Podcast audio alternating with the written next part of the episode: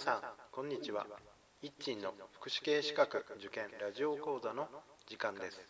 この番組は短期大学専門学校で講師を務める一鎮が受験生の皆さんのチューターとなり合格へ導く番組です。はい、えー、ではケアマネージャーの試験学習のポイントを紹介しているシリーズです。今日は最終回ですね。第25回です。このシリーズは10月14日に実施されました第21回。2018年ケアマネージャー試験の出題を材料にした学習のポイントを紹介しています。紹介する分野は介護支援分野のみとしています。合格不合格と政党の発表は12月4日でした。介護支援分野の合格基準点は25点満点の13点。正答率52%でした。合格率は全国平均で10%でした。はい、では今日は最終回ですので問題は25番ですね、え、短文事例の問題です。ではまず事例を読みますね。A さん80歳女性。えー、変形性質関節症膝ですね。膝の関節症。要介護1かっこ閉じる。は週2回介護保険の訪問介護で買い物と掃除を利用し1人暮らしをしてい,、まえー、していたが息子が来月から同居することになった。A さんは息子は精神的に弱い面があり仕事をしながら私の世話をするのは無理だと言って現在利用している訪問介護の継続を希望している。介護支援専門員の当面の対応としてより適切なものはどれか2つ選べという事例と設問です。この事例と設問に対して5つの選択肢が用意されています。政党は選択肢の3番5番でした、え回答の根拠なんですけどまずは事例の整理をします。え事例が文章で書かれているので箇条書きにそれを整理をします。そして介護支援専門員の当面の対応はというのが設問の内容ですね。はい、えー、この問題25番の事例問題ですけども回答するにあたって、えー、今回は介護保険法の第8条の24と指定居宅介護支援の事業の人員及び運営に関する基準の第1条の2とそれから第13条ですね、えブログには条文全文を貼り付けています。を根拠にして回答をしていきました。はいではですね、え早速選択肢の1番から見ていきます。選択肢の1一人暮らしはなく一人暮らしではなくなるため訪問介護の対象外となることを A さんに伝える。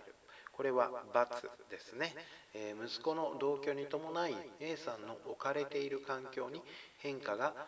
生じます。このことにより利用者が抱える問題点の変化が生じてきます。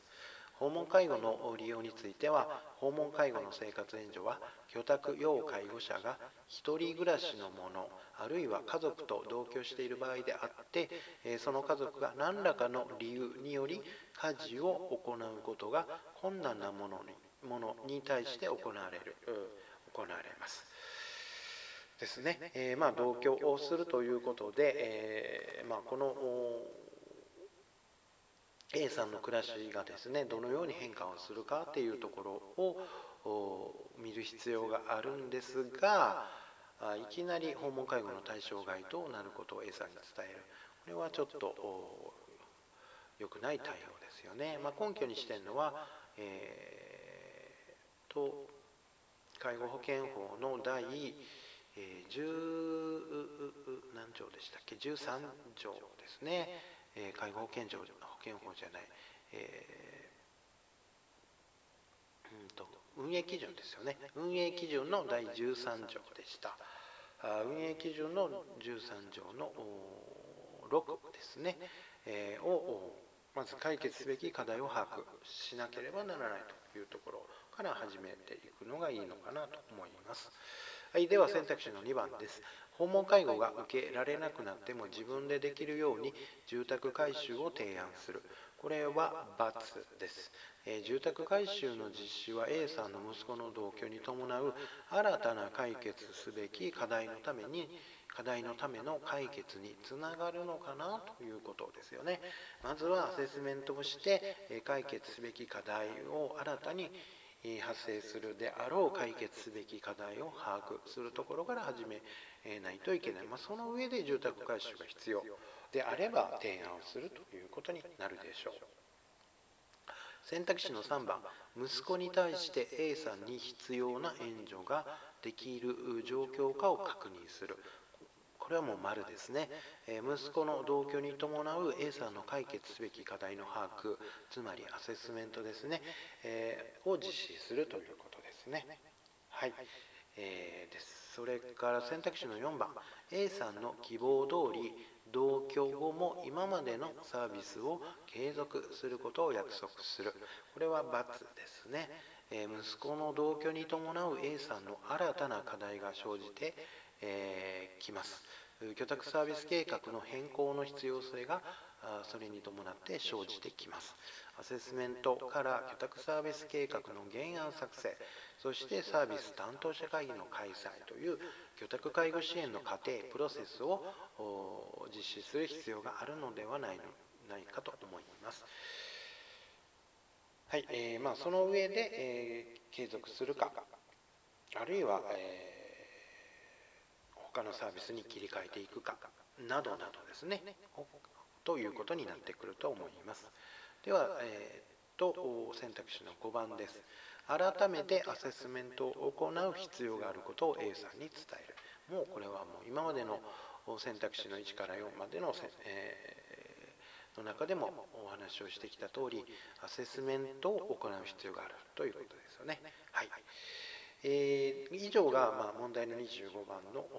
回答でした、うん、学習のポイントですけども、まあ、今回今回で新シリーズは終了です。ケアマネージャーの試験は介護保険法政令省令それから人員設備運営基準解釈通知などなどあらゆるものから出題されています。え介護支援専門員の基本テキストは介護保険法政令省令居宅介護支援事業の基準、えそれから解釈通知を解説しています。いわば、え基本テキストはその解説書だと言えるでしょう。2019年の試験を受ける方は早々に試験勉強の準備に取り掛かる方が良いと思います。え参考書で過去問、まあ、5年分程度ですけどもの設問ごとの選択肢ごとの丸×の根拠をその参考書で探しその箇所にマーカーをつけていく。そして基本テキストで解説書である基本テキストでその箇所を確認する。もし相当な余裕があれば基本テキストに記載がされている法律あるいは政令省令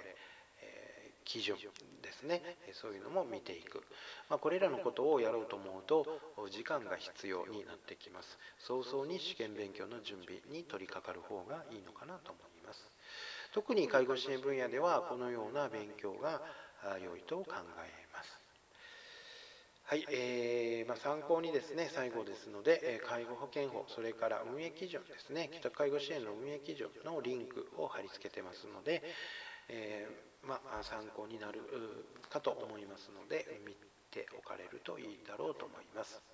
はい、えー、皆さんの健闘を祈ります。次回からは保育士試験に向けてのシリーズを再開します。では皆さんさようなら。